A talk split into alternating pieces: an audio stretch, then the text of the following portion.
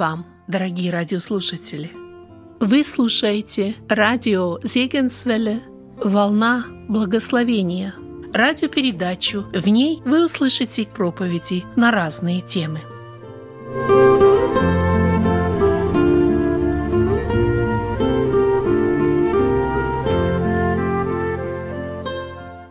Вы слушаете продолжение тем по книге Эрнста Мудерзона «Иаков Иосиф».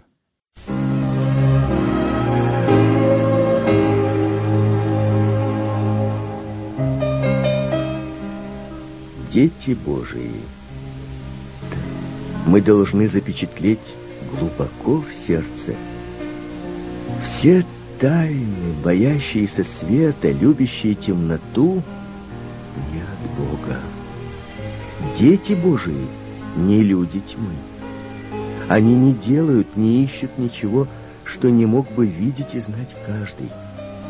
Я думаю, не надо говорить, что я имею в виду не те тайные дела, которые обычно бывают в семье перед Рождеством или днем рождения, чтобы кого-нибудь порадовать неожиданным подарком. Я имею в виду те тайны, которые часто встречаются под строгим секретом и с условием «никому не говори, что я тебе это сказал». Если тебе кто-нибудь так скажет, то знай, это дело гнилое. Это не от Бога. И те тайны я имею в виду. Когда кто-нибудь пишет письма и не ставит своего имени под ними.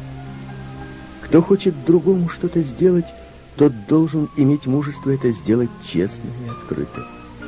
Поэтому я повторяю, дети Божии не должны иметь тайных дел. Все тайные дела приходят снизу, потому что боятся света. Будем ходить всегда, как при дневном свете. Не будем ничего говорить и делать, что не переносит света и гласности. Из тайных дел еще никогда ничего хорошего не получалось. Нам ясно говорит пример Иакова.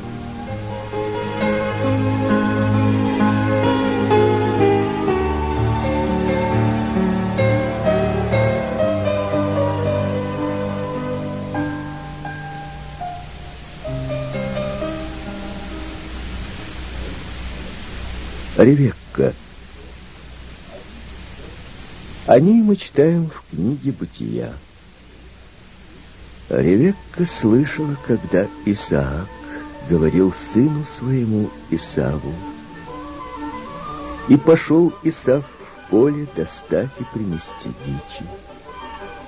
А Ревекка сказала сыну своему Иакову, «Вот, я слышала, как отец твой говорил брату твоему Исаву, принеси мне дичи и приготовь мне кушанье. Я поем и благословлю тебя перед лицом Господним, пред смертью моею. Теперь, сын мой, послушайся слов моих в том, что я прикажу тебе.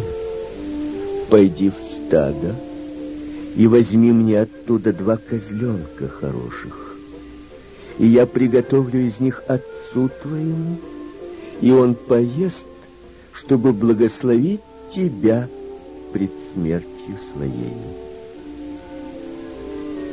Если Исаак решает дело с Исавом в тайне, то Ревекка тоже умела совершать тайные поступки. Она заметила, что Исаак хочет что-то особенное сказать Исаву, и подслушала этот разговор. Как печально, когда между мужем и женой такие отношения, когда муж старается что-то сделать за спиной жены, а жена подслушивает его разговоры. Когда Ревекка стояла на своем посту подслушивания, она слышала все, что Исаак говорил Исаву. Что теперь делать? Бог определил, что Иаков должен быть носителем благословения, а Исаак хочет сделать им Исава. Какая опасность! Если она сейчас же не нарушит план Исаака, то Божье Слово и его воля не исполнятся, и Исаав получит благословение, предназначенное Богом для Иакова. Теперь ей надо вмешаться и помочь Богу исполнить свое слово. Какое безумие! Как будто Бог не может исполнить свою волю, хотя бы весь мир противостал ему. Как может слабый беспомощный человек помочь великому, всемогущему Богу? И как же Ревекка помогла Богу? Ложью и обманом. Всю свою жизнь она потом несла тяжелые последствия своего вмешательства. Горе и сердечная боль были ей наградой за соделанное. Да, может быть, скажет кто-нибудь, но если бы Ревекка не вмешалась, то Исаак благословил бы не того сына? Разве? Ты в этом уверен? А я говорю, нет. И мне кажется, я могу свою точку зрения доказать и обосновать словами Библии. Вспомним Исаака несколько десятилетий назад, когда он был мальчиком лет двенадцати, когда однажды рано утром отец его разбудил и велел собираться в дорогу. Ах, как быстро Исаак собрался! Но путешествие было совсем не таким радостным, потому что отец был такой молчаливый и неразговорчивый, как никогда. То и дело Исаак пытался завязать разговор, но безуспешно. В последний раз он сделал попытку, когда они вместе восходили на гору Мориа. «Отец мой, вот огонь и дрова. Где же агнец для всесожжения?» Авраам ответил коротко. Бог усмотрит себе агнца для всесожжения. На вершине горы Исаак увидел, что нет агнца, что он должен быть жертвой. Авраам соорудил жертвенник, разложил дрова на нем, связал сына и положил его на жертвенник поверх дров. Потом он простер свою руку с ножом, чтобы нанести смертельный удар. Вдруг чей-то голос зовет его «Авраам! Авраам!» Он отвечает «Вот я». И Бог сказал «Не поднимай руки твоей на отрока, ибо теперь я знаю, что боишься ты Бога, и не пожалел сына твоего, единственного твоего для меня. Бог ждал до последнего момента, прежде чем вмешаться. Уже нож поднят. Еще одно мгновение, и Исаак истек бы кровью под ножом отца. Но в последний момент вмешался Бог. Он не опоздал ни на секунду. Это Исаак пережил. С того времени прошло несколько десятилетий. Теперь он состарился.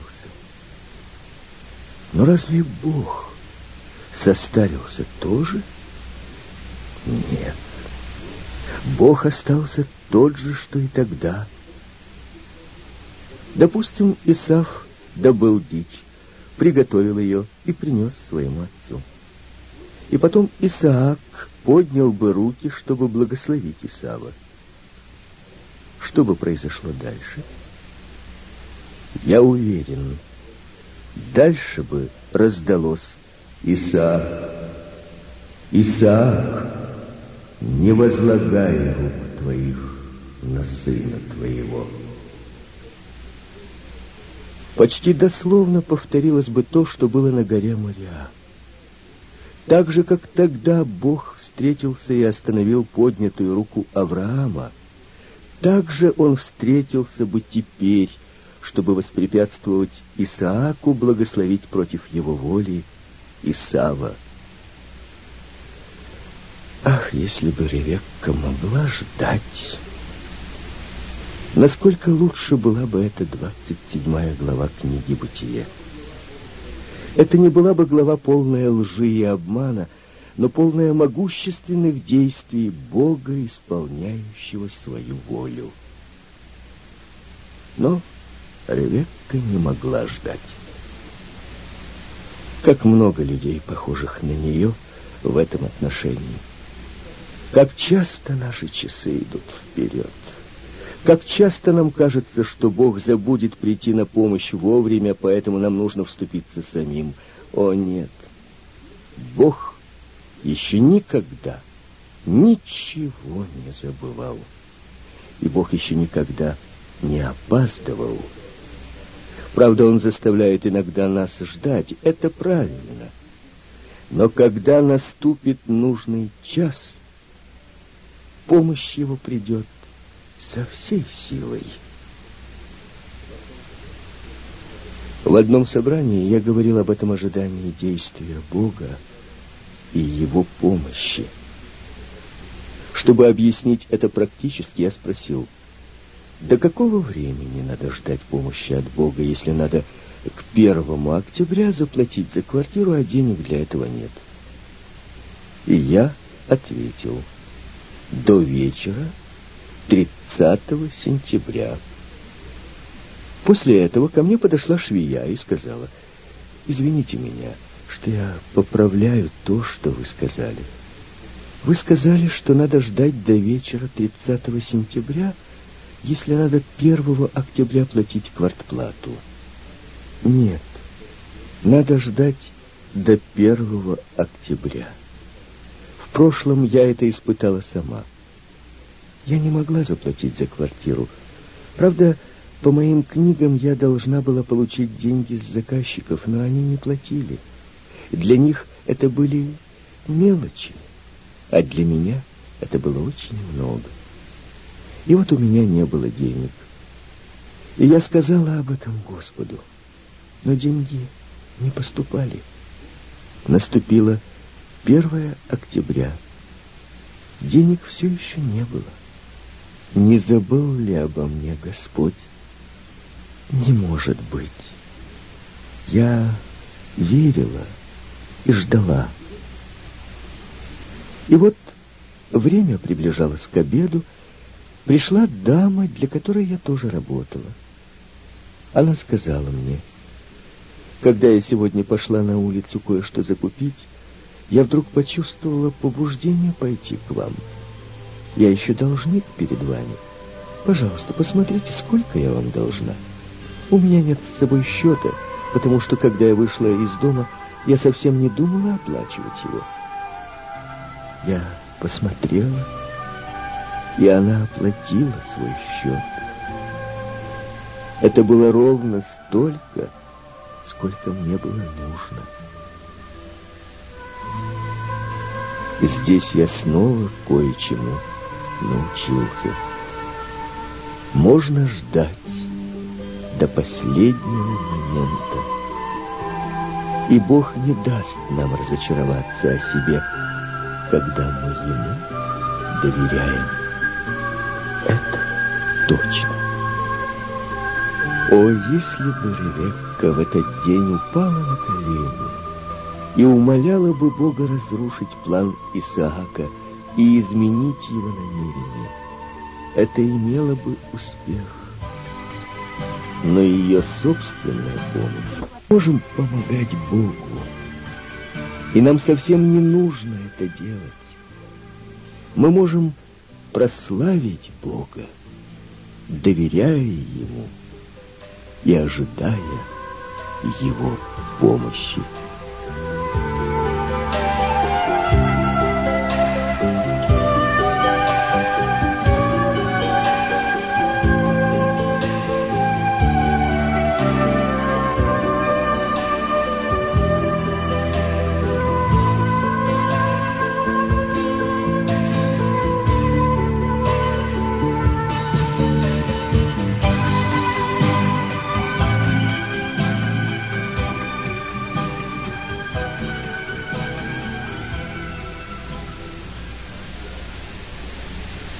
Иаков.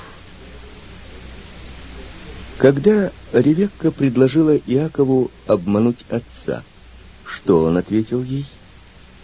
Сказал ли он так, как сказал позже Иосиф? «Как же я сделаю сие великое зло и согрешу перед Богом?» О нет! Он сказал совсем иначе. Иаков сказал Ревекке, матери своей, «Исав, брат мой, человек косматый, а я человек гладкий. Может статься, что ощупает меня отец мой, и я буду в глазах его обманщиком и наведу на себя проклятие, а не благословение. Что следует из этих слов? Самого греха он не боится. Он боится только, что его обличат в неправде, когда он будет совершать грех. Если бы он был уверен, что Исаак этого не заметит, то он согласился бы на этот грех. Для него важно только сохранить видимость приличия. Как это будет выглядеть по внутренней сущности, как посмотрит на это Бог, этот вопрос не волновал его. Нет ли у Иакова подобных друзей? Ах, сколько христиан, для которых важно только, чтобы сохранить внешнее, видимое христианство. Только бы люди их считали и святыми, и христианами. Что люди о нас думают, это в конце концов не так важно. Важно только, что Бог о нас думает. Бога нельзя обмануть, создавая видимость святых. Он смотрит на наше сердце, поэтому не будем создавать только видимость христианина, а будем искренне любящими Господа христианами. Как часто, слушая молитвы некоторых, слышишь только красивые слова «Господи, если есть во мне еще то, что тебе не нравится». Какое высокое мнение о себе. Господь непременно найдет в нас что-то отрицательное. Господь настолько верен, что не оставит нас в заблуждении и неведении, если Ему что-то в нас не угодно. Он откроет нам то Духом Своим Святым. Он говорит совершенно ясно, «Дитя мое, оставь это Исправь там. Истинное Дитя Божие всегда хорошо знает, когда оно связано с делами, угодными Господу. Когда верующий молится, «Господи, если есть во мне что неугодное», то этим хочет показать, что у него все в порядке. Хочет обмануть Бога. И эта игра исполнения роли доходит до молитвы в своей комнате. Проследи, не встретишь ли ты в своей комнате для молитвы Иакова, который хочет показаться лучшим, чем он есть на самом деле. Ах, этот грех Иакова так крепко сидит у нас в крови. Иаков соглашается на уговоры. Он принимает предложение матери — и таким образом старый Исаак вводится в заблуждение. Так Иаков получает благословение. Печальная история. Что Бог скажет об этом? Если бы Иаков был в наши дни членом церкви, то, конечно, сказал бы ему, «Иаков, ты вел себя постыдно». Своим поведением ты запятнал имя Господа. Мы должны исключить тебя из церкви, общины. Так говорили бы люди с Иаковом. А как говорит с ним Бог? Вот Иаков, бедный беглец, лежит под открытым небом на голой земле, положив под голову камень вместо подушки. Его сердце полно забот и страха за свою жизнь. И вот Бог посылает ему чудесный сон, Он видит небесную лестницу. Бог стоит наверху этой лестницы и говорит, «Я с тобою и сохраню тебя везде, куда ты не пойдешь, и возвращу тебя в сию землю, ибо я не оставлю тебя, доколе не исполню того, что я сказал тебе». Бытие, глава 28, стих 15. О, какой чудный Бог, милосердный Бог! Ни слова упрека, ни обличительной проповеди, только ободрение и обетование. Разве Бог не смотрит на этот поступок Иакова, как на грех? Конечно. Но сейчас не время говорить об этом. Придет еще час, когда Бог будет говорить с ним об украденном им благословении. Когда Бог будет спрашивать его точно так же, как Исаак сейчас спросил его, как твое имя. Но сейчас не время для этого.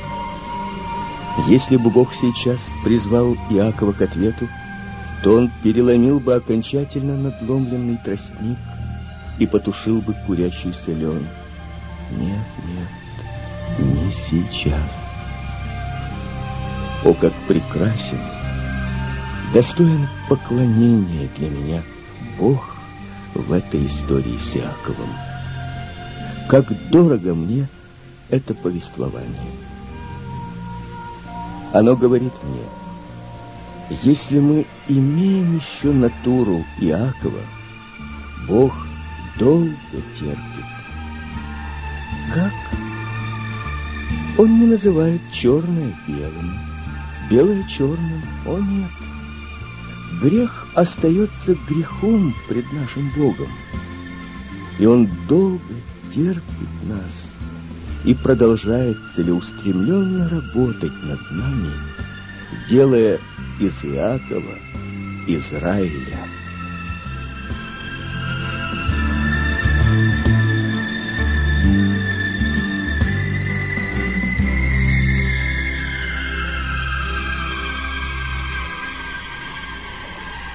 Пока мы с тобой говорили об Иакове, может быть, ты подумал, я еще порядочный Исаак, уже столько лет живу под милостью Божией, и еще так мало преобразился в образ Иисуса. Или ты увидел себя в Ревекке и сказал, нетерпеливая Ревекка, не умеющая ждать, это я. Или ты узнал себя в Иакове, который имел только видимость праведника. И вот ты опустил руки и говоришь, Ах, из меня никогда ничего не получится. Никогда. Тогда милосердный Бог говорит тебе, я не оставлю тебя, доколе не исполню того, что я сказал тебе. Бог достигает своей цели. Он не оставляет своего дела. Раз он начал свое дело в тебе, он будет продолжать его до Христова дня. Он справится и с твоей Исааковой привязанностью к земному. Он справится и с твоей натурой Ревекки и твоим Иаковом. Отдайся только ему, доверься ему и ты испытаешь на себе это чудесное превращение из Иакова в Израиля.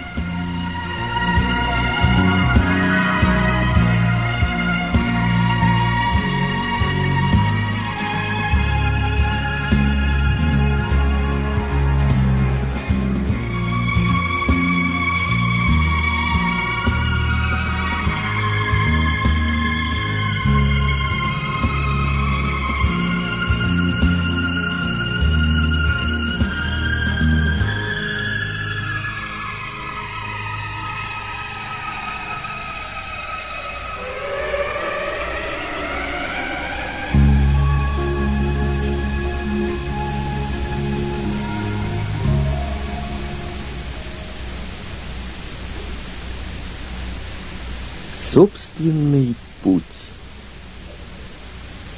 Чудное обетование дал Бог Иакову в ту ночь на полях Вифиля. Он сказал, «Я с тобою и возвращу тебя в сию землю, ибо я не оставлю тебя, доколе не исполню того, что я сказал тебе». А Яков, там, где Бог ожидает от него действия веры, у Иакова только слова. Он дает обед Богу и говорит, если Бог будет со мною и сохранит меня в пути всем, в который я иду, и даст мне хлеб есть и одежду одеться, и я в мире возвращусь в дом отца моего, и будет Господь моим Богом, то этот камень, который я поставил памятником, будет домом Божиим. Из всего, что ты, Боже, даруешь мне, я дам тебе десятую часть. Бытие, 28 глава, стихи с 20 по 22. Какое великодушие со стороны Иакова! Если Бог благословит его, то он тоже согласен что-то сделать для него. Каким недостойным стоит Иаков перед великим Богом. Бог, невзирая на грех, ободряет его чудными обетованиями. А Иаков заключает сделку. Если ты меня сохранишь, дашь хлеба и одежду, то я тоже сделаю тебе что-то.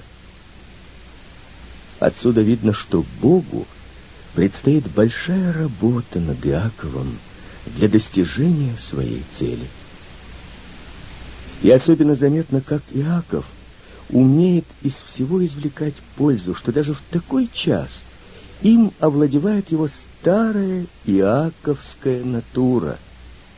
Сколько еще времени понадобится, чтобы Иаков превратился в Израиля? Вот он продолжает свое странствие и приходит в Месопотамию.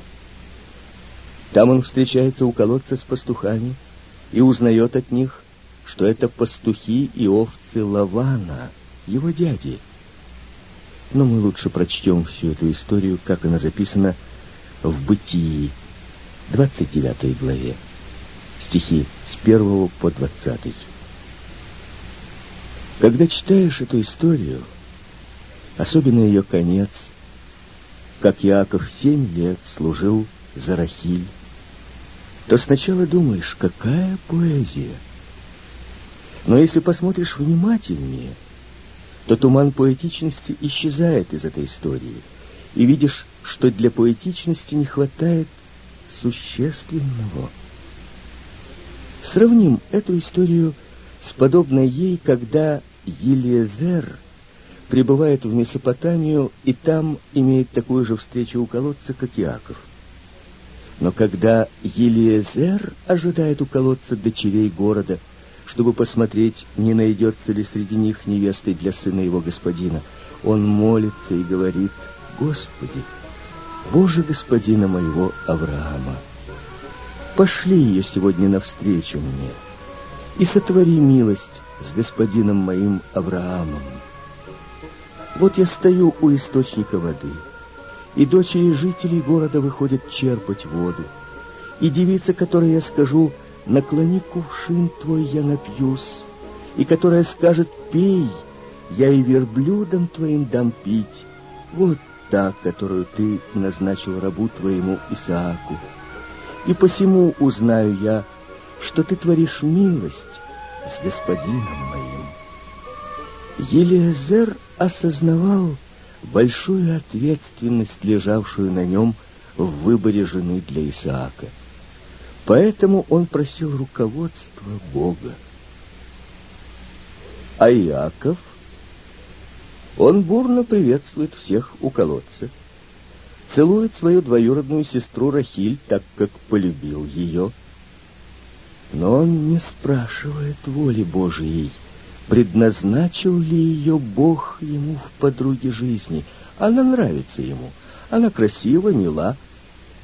И впоследствии, когда Лаван спрашивает его о награде за труд, то он, недолго думая, ответил, «Я буду служить тебе за Рахиль, твою младшую дочь». О, если бы, принимая такое важное решение, Иаков представил Богу руководство собой. Если бы он спросил волю Божию, как много трудностей избежал бы он. Когда Лаван обманул его и вместо Рахили дал ему в жены Лию, то он настоял, что Рахиль должна быть его женою. Таким образом, он стал иметь двух жен, что, конечно, не было по воле Божией. А потом он получил еще двух служанок, Валлу и Зелфу. Какая тяжелая, поломанная семейная жизнь была следствием всего этого постоянные ссоры и споры между матерями и детьми. Всю свою жизнь Яков нес последствия этого поспешного и несогласованного с Богом шага. Очевидно, не Рахиль была предназначена ему Богом спутницей, а Лия, так как не Рахиль стала матерью Иуды, унаследовавшего обетование, но Лия — не Рахиль, а Лия была прародительницей Иисуса. Но Иаков смотрел только на внешнюю красоту Рахили. И таким образом он просмотрел золотое, верное сердце некрасивой Лии. Мы можем заглянуть в сердце Лии, рассмотреть имена ее сыновей и их значение — когда у нее появился первый сын, Рувим, она сказала, «Господь презрел на мое бедствие, ибо теперь будет любить меня муж мой». Какую несчастную супружескую жизнь мы здесь видим. Мое бедствие. Так жалуется Лия. Да? Это было бедствие. Жить рядом с мужем, который не замечает ее большой любви. Но надежда теперь будет любить меня муж мой. Не исполнилась. При рождении второго сына, которого назвали Симеоном, она сказала, «Господь услышал, что я нелюбима, и дал мне и сего. Господь услышал. Что же он услышал? Все вздохи, жалобы, все тайные слезы и горе супружеской жизни, потому что лучше ей не стало. В третий раз она стала матерью. Теперь, думала она, все будет по-другому. Она назвала своего сына Левий и сказала, «Теперь-то прилепится ко мне муж мой, ибо я родила ему трех сыновей». Но ее надежда на любовь мужа не исполнилась. Все осталось по-прежнему. И теперь она похоронила свои надежды на счастье в жизни. Она смирилась. И когда родился Иуда, ее четвертый сын, она сказала, «Теперь-то я восхвалю Господа». Никакого желания больше и никакой жалобы. В школе семейной жизни она научилась принимать трудности, как из руки Господа, и за них благодарить. А это уже так много значит. Благодарить Бога за такую жизнь. Как пример достойный подражания, стоит Лия перед нами, произнося эти слова. Какой высоты достигла она, подчинив все свои желания и свою волю воле Божией, возблагодарив Бога за трудные пути, которыми ей пришлось идти. Иаков прошел мимо этого золотого сердца.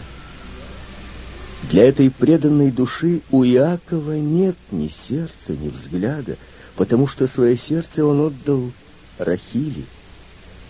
Это был собственный путь, по которому пошел Иаков. А собственные пути всегда ведут к горю и к боли сердца. Это ясно видно и в истории Лота. Лот направился в Содом, выбрал себе местом жительства плодородные иорданские луга и красивую долину Содома. Это были его собственные пути. Он также действовал по влечению сердца и не спрашивал воли Божией. Вместо того, чтобы опустить глаза, спросить, «Господи, что Ты хочешь, чтобы я сделал?» Он поднял свои глаза и осмотрел местность, и поступил по тому впечатлению, которое она на него произвела. Жизнь Лота стала потерянной для Бога жизнью. Его жена сделалась соляным столбом, потому что ее сердце было в Содоме. Его дочери отравлены ядом греха Содома. Его имущество погибло. От чего все это? Потому что в решающую минуту своей жизни он не спросил воли Божией. Он избрал собственный путь. О, как опасно! Какие тяжелые последствия несут те верующие, которые идут собственными путями. Сколько женщин приходили ко мне и проливали горькие слезы о своем печальном замужестве. Как часто дети не внимают никаким предосторожностям и уговорам любящих родителей, проявляют свою волю, а конец полон горя и несчастья. Особенно важно в жизни узнать волю Божию именно при совершении этого серьезного шага, когда вопрос стоит о выборе друга или подруги жизни. Тогда определяющим может быть только воля Божия. Если брак заключен по воле Божией, если он действительно заключен на небесах, то будет счастливо и благословенна супружеская жизнь, преддверие неба, рай на земле. Но брак, заключенный не по воле Божией, становится адом. Ну что же, если собственная воля ведет нас на ложный путь, не решимся ли мы отказаться собственной воли. Скажем же, наконец, пред царем моего сердца я кладу дар. И если он мал и ничтожен, я знаю, он обрадует его. Это моя собственная воля. Ее я отдаю Иисусу чтобы меня целиком наполнила Твоя воля, мой Господь, мой Бог. Сердце успокоится только тогда, когда принесешь в жертву Господу свою волю. Тогда прекращает волноваться сердце, уносящее мир, исчезает страстное желание, истомляющая боязнь, Страстное желание говорит «только бы я, только бы я». И если жгучее желание все же не исполнится, тогда бедный человек на земле разочаровывается и в отчаянии. Боязнь говорит только бы не это, только бы не это. Ах, если то, чего боится человек, все же исполнится, тогда жизнь кажется такой пустой и мрачной, без смысла и цели. Зачем мне такая жизнь? Но если отдашь Господу жертву свою волю, все становится иначе. Тогда говорят с детской доверчивостью, Господи, мне хотелось бы, чтобы это было так, но только если в этом есть Твоя воля.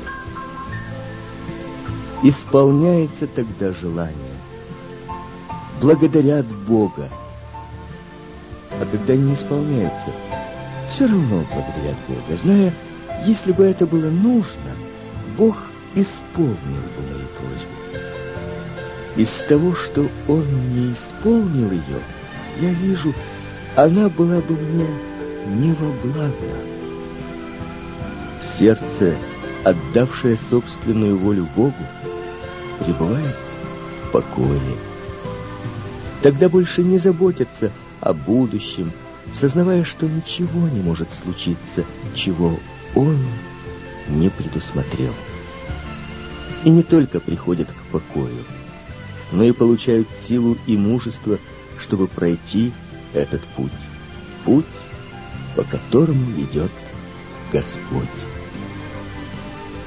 Как хорошо, что Господь обещал, наставлю тебя на путь, по которому тебе идти.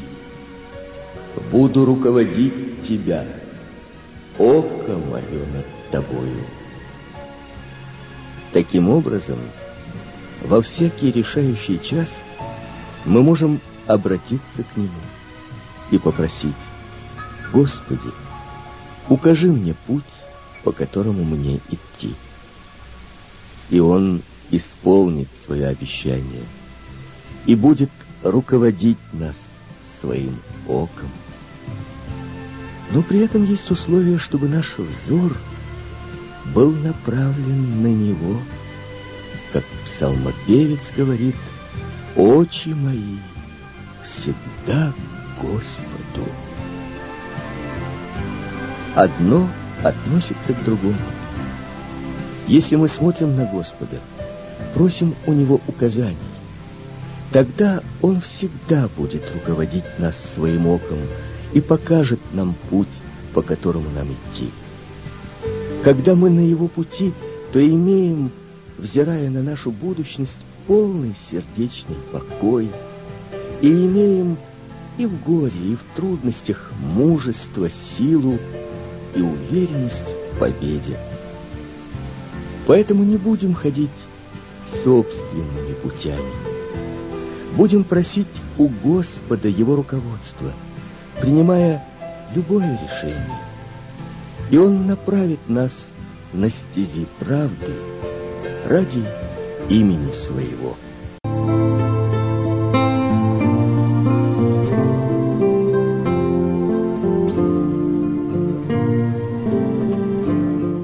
Вы слушали радио Зекинсвелле «Волна благословения», город Детмалт, Германия. Дорогие радиослушатели, мы желаем вам Божьих благословений.